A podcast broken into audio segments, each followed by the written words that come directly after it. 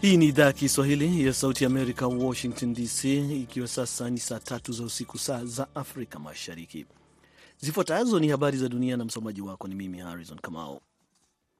Mbunge mmoja wa upinzani nchini Zimbabwe ametekwa nyara na watu wasiojulikana mapema leo na kisha kutupwa takriban kilomita 50 kaskazini mwa mji mkuu wa Harare, wanachama wa chama chake wamesema. Kwa mujibu wa shirika la habari la Reuters, Takudzwa Gadzirioe mwenye umri wa miaka 25 ambaye ndiye mbunge kijana zaidi kutoka chama cha Citizens Coalition for Change CCC aliweka video mubashara kwenye Facebook ikionyesha mwanamume akikimbia kuelekea alipokuwa akiwa ameshika bunduki aina ya rifle kabla ya video hiyo kukatizwa ghafla kwa sekunde saba. Baadaye mjumbe huyo amepatikana karibu na migodi iliyopo kwenye kijiji cha Mazoe akiwa amechapwa vibaya na kuachwa uchi huku akichomwa na sindano iliyokuwa na kemikali isiyojulikana, ameongeza kinara wa chama chake bungeni Amos Chibaya.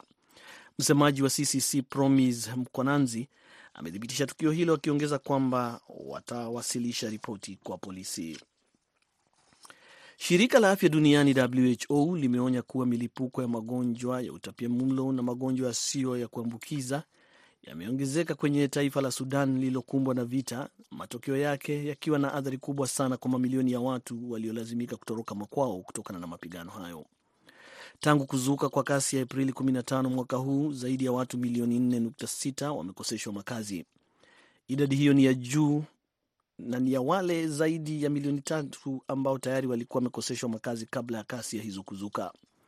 Nima Said Abid, mwakilishi wa WHO nchini humo, alipokuwa akizungumza huko Port Sudan Jumanne, alisema kwamba mfumo wa afya nchini tayari umeelemewa wakati mahitaji yakiendelea kuongezeka. WHO imesema kwamba asilimia 70 hadi 80 ya vituo vya afya havifanyi kazi kwenye maeneo ya kasia. Tayari imeorodhesha mashambulizi 60 dhidi ya wafanyakazi wa afya yaliyopelekea vifo 38 na kujeruhiwa kwa wengine 38. Kipindupindu, surua, homa ya denge pamoja na malaria ni miongoni mwa magonjwa yanayoenea kwa haraka kwenye majimbo tofauti nchini humo. Unaendelea kusikiliza idhaa ya Kiswahili ya Sauti ya Amerika, Washington DC, kupitia 107.5 FM Nairobi, Kenya. Bolivia Jumanne imesema kwamba imevunja uhusiano wake na Israel kutokana na shambulizi dhidi ya ukanda wa Gaza, wakati mataifa jirani ya Colombia na Chile yakiwaita mabalozi wake kutoka taifa hilo la Mashariki ya Kati kwa mashauriano. Mataifa hayo matatu ya Amerika Kusini yamesema ama yamekemea mashambulizi ya Israeli dhidi ya Gaza, huku pia yakilalamikia vifo vya wananchi wa Palestina kwenye vita hivyo. Tangazo la Bolivia limetolewa na waziri wa mambo ya nje Fredi Mamani wakati akizungumza na wanahabari. Mataifa yote matatu yameomba sitisho la mapigano, wakati Bolivia na Chile wakiomba kuruhusiwa kwa upelekaji wa misaada ya kibinadamu huko Gaza, huku Israel ikituhumiwa kwa kukiuka sheria za kimataifa. Rais wa Colombia Gustavo Petro amesema kwamba mashambulizi hayo ni ya mauaji dhidi tu ya Wapalestina na amekemea kupitia ujumbe alioweka kwenye mtandao wa X uliokuwa ukijulikana kama Twitter. Waziri wa mambo ya nje wa Israel amesema kwamba uamuzi wa Bolivia ni sawa na kuunga mkono ugaidi.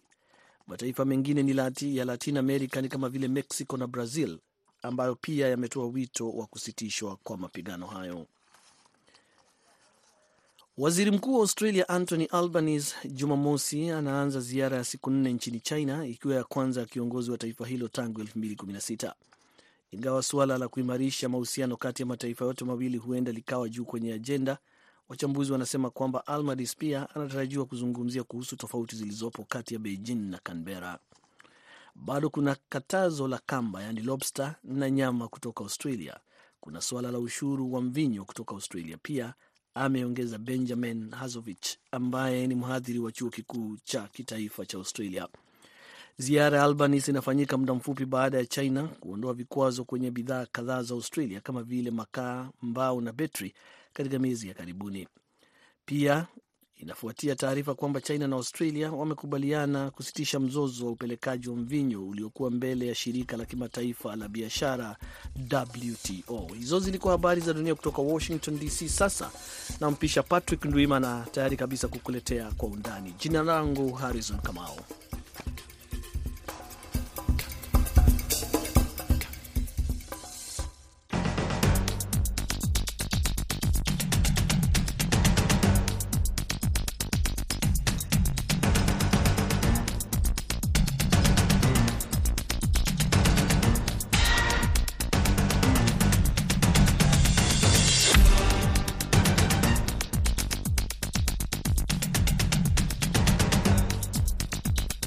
Karibu msikilizaji wetu popote unapotusikiliza katika kipindi cha Kwa Undani.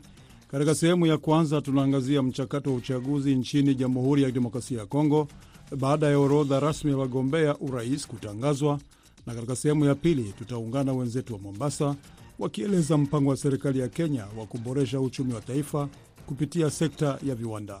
Studio uko nami Patrick Nduimana, ambatana nami hadi tamati.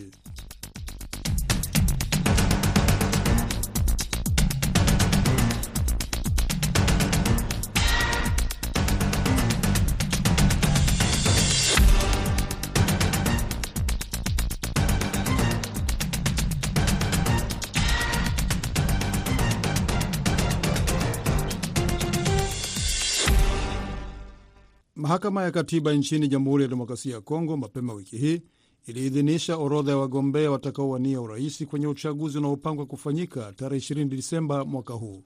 Wagombea wote ni 26 wakiwemo wanawake wawili. Mahakama hiyo ilitupilia mbali hoja iliyokuwa imewasilishwa na baadhi ya wanasiasa kuitaka mahakama hiyo kutupilia mbali ugombea wa Moise Katumbi na Felix Tshisekedi kwa madai kuwa wana uraia pacha, jambo ambalo ni kinyume na katiba ya nchi lakini mahakama hiyo imesema hoja hizo hazina msingi. Mara tu baada ya orodha rasmi ya wagombea kutangazwa na mahakama ya katiba, wagombea urais sita wakiwemo wapinzani wakuu wa rais Felix Tshisekedi jana Jumanne waliomba hatua za haraka zichukuliwe ili kuzuia wizi wa kura katika uchaguzi mkuu ujao. Wagombea hao ni pamoja na Martin Fayulu, Denis Mukwege, Moise Katumbi, Marie Jose Ifoku, Seth Kikuni na Frank Diongo.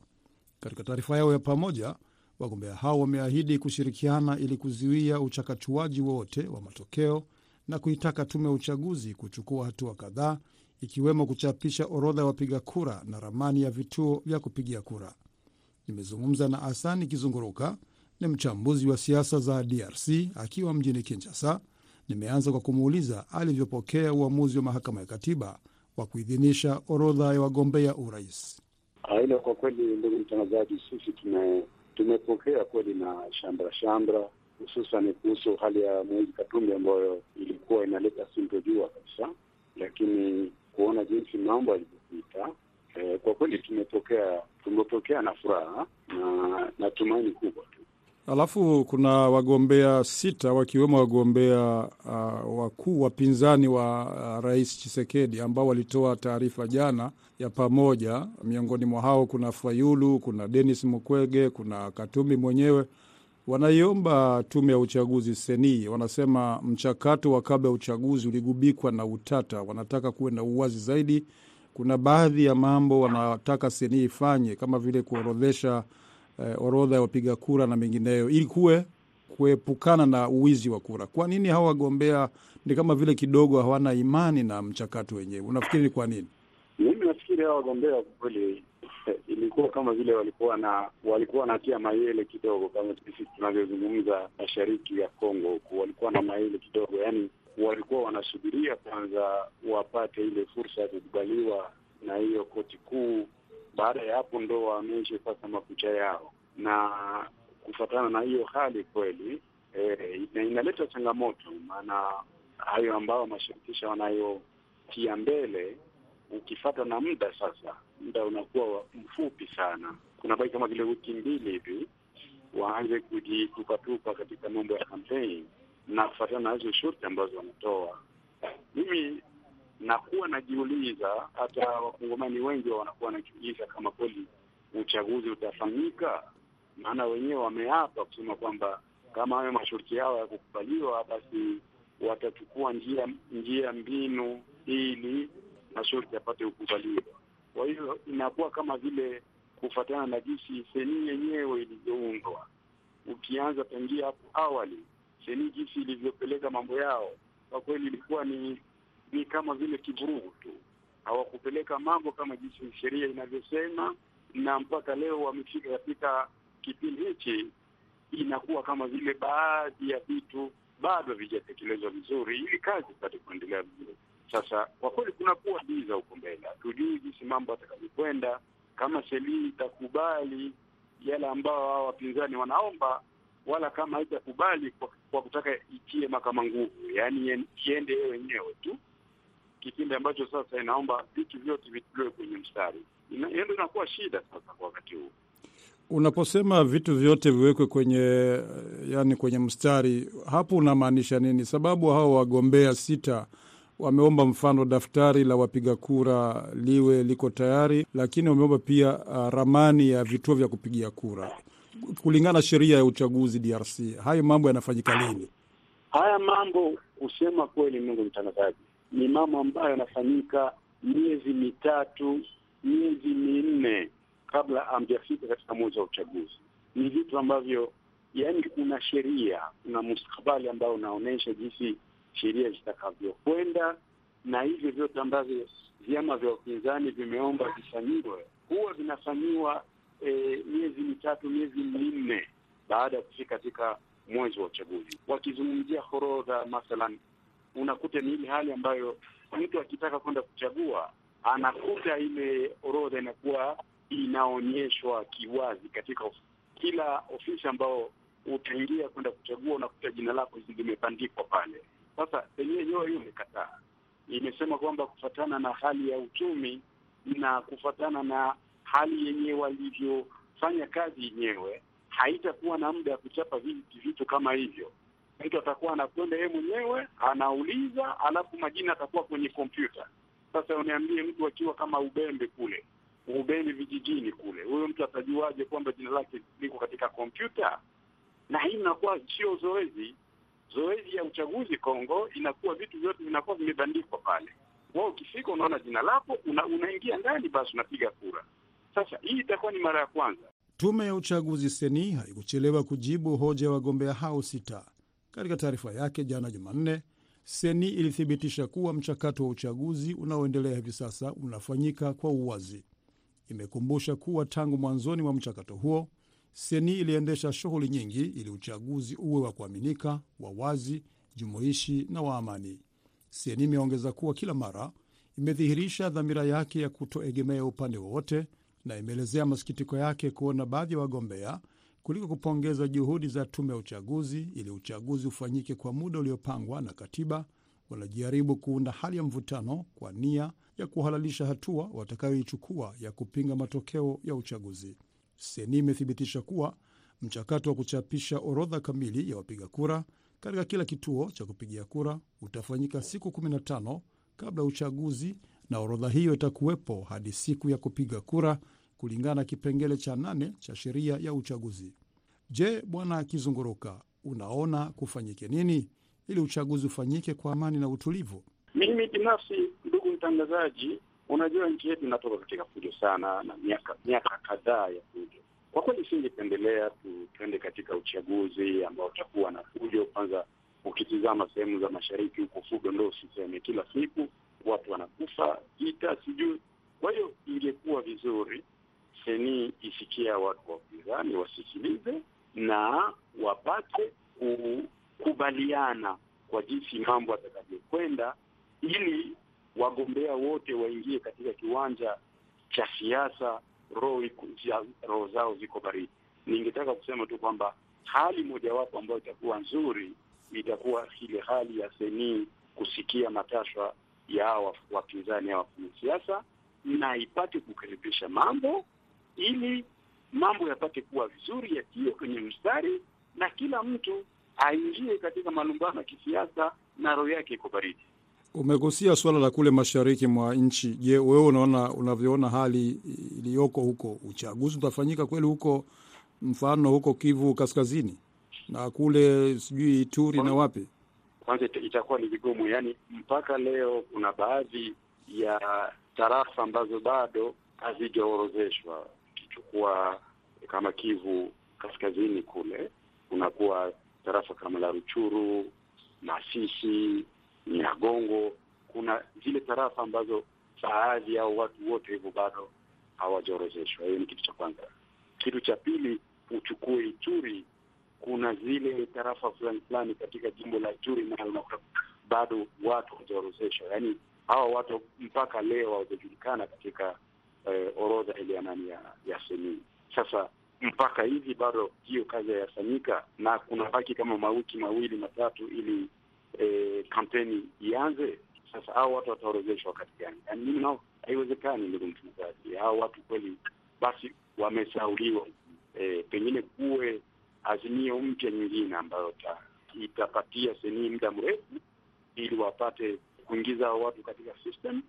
Baada ya hapo sasa ndo kutiliwe tena mpango mpya, lakini tukienda na na mpango jinsi unavyopangwa hivi wa tarehe ishirini mwezi wa kumi na mbili, kwa kweli si wazii kwamba tuna wakati tena ya kuingiza watu wote wa wa hizi jimbo katika orodha ya senii, inakuwa ni vigumu kabisa. Ni Asani Kizunguruka akizungumza nasi kutoka mjini Kinshasa kuhusu hoja kuwa uchaguzi hautofanyika katika eneo la mashariki mwa Kongo kutokana na vita vinavyoendelea huko.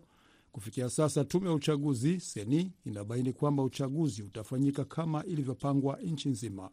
Seni imetangaza kuwa kampeni ya uchaguzi itaanza tarehe 19 Novemba hadi tarehe 18 Disemba. Punde tunaingia katika sehemu ya pili ya Kwa Undani.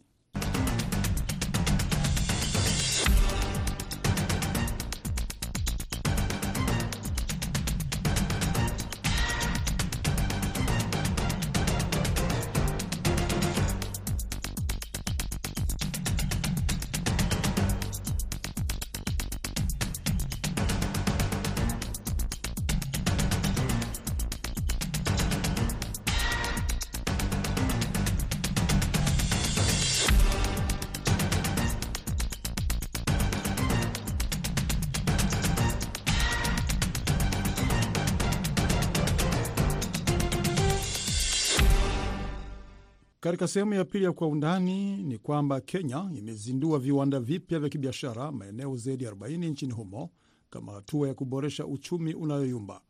Rais wa Kenya William Ruto anasema watakaofaidika zaidi ni wakulima na raia wa kipato cha chini walio maeneo ya vijijini. Kwa undani zaidi kutoka Mombasa, tunaungana na Amina Chombo na Josphat Kioko. Shukran sana. Serikali imeamua kuwa njia mwafaka ya kuinua uchumi unaoporomoka ni kuwezesha wananchi walio mashinani na hasa walio katika kaunti mbalimbali. Ukarabati umeanza rasmi baada ya Rais William Ruto kuanza kuzindua akiwa na waziri anayesimamia viwanda sehemu mbalimbali nchini. Katika majimbo mbalimbali zimeripoti taarifa za matatizo ya uchukuzi na hata usafirishaji wa bidhaa kutoka mashinani. Soko pia litakuwa linapatikana katika sehemu mbalimbali ambazo viwanda hivi vya kibiashara vimezinduliwa na serikali. Hayo ni kwa mujibu wa taarifa iliyosomwa wakati wa uzinduzi huo ulioongozwa na Rais William Ruto. Magavana mbalimbali wamekuwa pamoja na rais kuzindua miradi hiyo. Viwanda vya kibiashara na vimepokelewa na wafanyi biashara, sekta ya serikali na wale wa kibinafsi kwa pamoja lakini pia kuna changamoto mbalimbali ambazo huenda zikaripotiwa wakati mradi huu unapokaribia kutekelezwa ukisimamiwa na serikali. Ipo pia bajeti ambayo serikali imetenga ili kufanikisha ujenzi huo.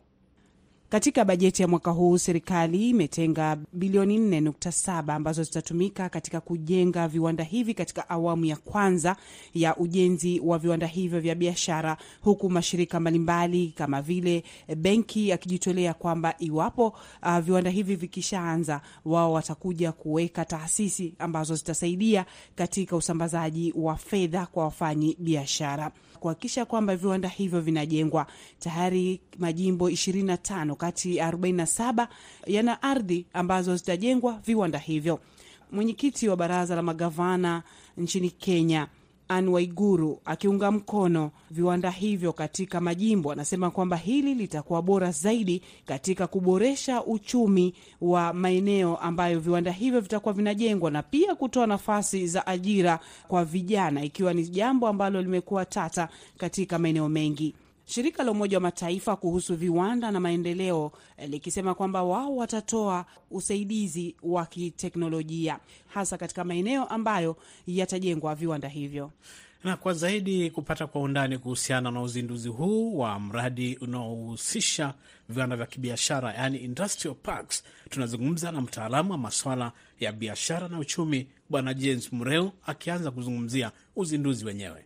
Ni mradi utatufaa kama nchi na kama wafanyabiashara, hasa wakulima ndio watafaidika sana. Lakini nikikurudisha hapo nyuma kidogo, nikueleze jinsi kazi ambayo tunayoifanya kwa Micro and Small Enterprises Authority pia tuna miradi kama hiyo eh, watu wa jua kali, tuna ile tunaita constituency industrial development centers ambazo tumekuwa tukijenga. Kwa sasa tumejenga takriban ya eh, constituency kama mia moja tisini ndio tumejenga hizi constituency industrial, development centers ambazo sana sana zinasaidia wanajua kali ambao wana, wana hawana zile mashine ambazo za kutengeza vifaa vya hali ya juu vya export za kutuma nje. So tunawapatia tunawajengea eh, kifaa kinyumba ambacho tunaweka mashine ambazo zinaweza kuwasaidia ili waweze ku, kuinua hali ya maisha yao na hali ya export products zao na hii ndio naona sasa imeenda industrial park nazo zimefunguliwa hasa kuangalia jinsi wanavyoweza kuongeza value ama dhamana ya mapato kwa kwa vyakula kwa kwa vitu ambavyo tunajenga. Kwa hivyo huu ni mradi ambao umekuja tu kushika mbavu, ni mradi ambao utabadilisha maisha ya wananchi na mwananchi wa kawaida, hasa ukiangalia kwa upande wa wakulima, wamekuwa wakipoteza mazao sana kwa sababu ya kutokuwa na soko ya haraka. Kwa hivyo hizi industrial parks zitakuwa zikisaidia kwanza kuhifadhi yale mapato ya wakulima na hata wale wengine wa ambao wanaunda vifaa mbalimbali, na ya pili kutafuta soko ya nje ambayo itasaidia sana sana, kama ni chakula, kama ni vifaa ambavyo tumetengeza vya jua kali, kuvitafutia soko huko nje. Je, wakati serikali ya Rais William Ruto ikitekeleza hayo na inalia kwamba pia serikali haina hela mm, na imekuwa ikiepuka sana kukopa nje, miradi hii itakamilika vipi kama matatizo ya hela ndiyo haya? Hakuna pesa ya kutosha. Hakuna siku moja utasema leo sihitaji hela zozote. Kwa hivyo ni mradi tu niseme sasa, wakati huu priority yetu ni kuangalia hii miradi. Wakati mwingine utaangalia hata kwako nyumbani, unaangalia ukiwa ukipata mshahara, kwanza unalipa kodi ya nyumba alafu karo ya shule, alafu chakula, alafu unapanga mipangilio mizuri. Kwa hivyo tukijipanga kama nchi na tujue kwamba ekonomi yetu ama uchumi wetu hautajengwa na kukopakopa sana, ila kujaribu kutumia ile mali ambayo tuko nayo, rasilimali ambayo tuko nayo, kuiongezea value ambayo ndio hiyo unaona industrial park itaongezea value, badala ya kutuma chai chai yetu ikiwa tu ile chai ya black, tunaipak vizuri tunaweka English breakfast ambayo ni ya ukweli, si ile English breakfast ya kizungu. Tuna tuna export chai ikiwa nime, imetoka kwa nchi ambayo inakuza chai, si uh, nchi ambayo ina import chai kutoka kwingine. Kwa hivyo itakuwa tu ni ku, kuangalia priority zetu vizuri, na tukizipata vizuri, bila shaka tutafaulu. Umegusia kwamba hasa wakulima huenda wakawa ni wale watakaofaidi zaidi. Kumekuwa na tatizo la brokers ama mawakala ambao wamekuwa katikati ya mkulima na kiwandani. Vipi hivi viwanda vitamsaidia mkulima kuhakikisha kwamba bidhaa yake anaiuza moja kwa moja? Kwa mfano nikupatie jambo ambalo tumeshalitekeleza huko Nyandarua. Tumejenga eh, cold room kubwa sana ambayo itaweza kuhifadhi eh, viazi yapata kama tani mia tano ya viazi. Wale wakulima wana haki ya kuja kuvileta vile viazi vyao kule kwa ile cold room, wakapata receipt ambayo inasema kama Amina ameleta magunia mia moja, Joseph ameleta mia mbili, Mreu ameleta kumi, kila mtu anatoka na risiti yake. Na hiyo risiti sasa, ukitoka nayo pale, unaweza kaenda ukaniuzia Mreu zile zako mia moja kwa hiyo receipt, Tunanunua hiyo receipt na pale title ina change kwa nini, bila kupoteza vali ya, ya mali yako. Kitu ambacho kimesaidia sana ni kuhusisha mkulima, because mkulima ndio analeta viazi vyake pale kwa kwa industrial park, na yeye ndio anapewa ile risiti ya kusema ndio mwenye ile mali na ni ndio ambaye anaweza sasa aidha kuiuza ama akaitisha akaenda akaila ama akafanya chochote pale. Utapata sasa broka hana chaki. Hii itatatua hiyo shida ya broka, wao ndio wamenyanyasa wakulima. Sasa yule anakuwa na anaunda pesa nyingi kuliko mwenye ku, kuangaishwa na hiyo kazi yote. Ustawishaji wa nchi nyingine hauendeshwi bila kuegemea misingi ya kisiasa. Lazima changamoto baadhi yazo ni kwamba upinzani haufurahii mradi huu kutekelezwa, na rais akiondoka mwingine aingie, huenda akatupa hii miradi. Sasa wale watakuwa wameutumia huo mradi watakuwa wamefaidika. Siasa kawaida haiambatani vizuri na na biashara, lakini wanabiashara wana haja ya kuangalia jinsi watakavyowekeza mali yao na watakaoweza kuongeza rasilimali yao. Kwa hivyo hiyo ni ukweli ya mambo. Siasa na biashara haziambatani. Ukisikia leo mrengo fulani unasema hivi, sababu hawako serikalini, na mwingine yule yuko serikalini, yeye anaona wale wanapishana kwa sababu hawako serikalini. Lazima wafanyabiashara tuendelee kujenga uchumi. Hata wale wanasiasa wanajua wanakaa katika mabega ya wafanyabiashara wakiinuliwa huko juu, lakini ukiondoa mfanyabiashara wote wataanguka chini, wata, watakuwa hawana namna. Tumeona kwamba changamoto kubwa nchini Kenya uh, hasa katika maeneo ambayo kunazalishwa vyakula, hata kule ambako labda tuseme ni mavuno kama ya samaki kutoka labda upande wa Lamu uh, kidogo sasa hivi barabara zao ni nzuri, lakini kuna sehemu ambazo mazao kuyatoa pale yalipo hadi katika kituo cha biashara kuna changamoto ya miundo msingi. Je, we kama mtaalam wa masuala ya kiuchumi ungekuwa na ushauri gani uh, kwa serikali hasa wanapotekeleza uh, viwanda hivi vinapojengwa na pia masuala ya miundo msingi? Unajua, kuanzia wakati wa Moi ikaja Kibaki ikaja Uhuru na sasa Ruto, wote kila mtu anavuta barabara kidogo, inasonga hapo, mwingine anasongesha hapo mbele, kisha siku moja itakufikia. Lakini hatuwezi jenga kwa sababu hatuna ile rasilimali ya kuwekeza kila mahali ama kujenga zile barabara. Ugatuzi umetusaidia sana, kwa maana pesa za ugatuzi zinaenda mpaka kwa kaunti. Kaunti pia zina majukumu ya kuangalia zile barabara ndogo ndogo ili tusaidiane kujenga nchi yetu. Serikali ya kitaifa iko na jukumu yake ya kujenga mabarabara yale makubwa ya kitaifa na reli na kuangalia bahari. Serikali za ugatuzi za kaunti zina jukumu pia ya kuinua maeneo yao ili nchi yetu yote itakuwa kwa jumla. Ni lazima tushikane, mimi, wewe na mwingine na mwingine na mwingine, kisha nchi ikainuka. Kumekuwa na changamoto ya serikali za ugatuzi kupokea fedha kutoka kwa hazina kuu kuja huku mashinani kutekeleza miradi. Je, hizi industrial park ama viwanda vya kibiashara vitakuwa -hmm. tayari lini mpaka nao wafaidi? Wanahisi kwamba huenda wakawa wamewekwa tamaa ya kusubiri jambo ambalo huenda lisiwe tayari katika kipindi labda cha miaka mitano. Tena zingine zishazinduliwa, kwa hivyo si um, wala hazitafikia kila mtu mara moja, lakini angalau zimeanzishwa tutaenda polepole, na mimi bila shaka ninajua kwamba panapo nia pana njia. Kila mtu awajibike na afanye lile jambo ambalo linatakiwa.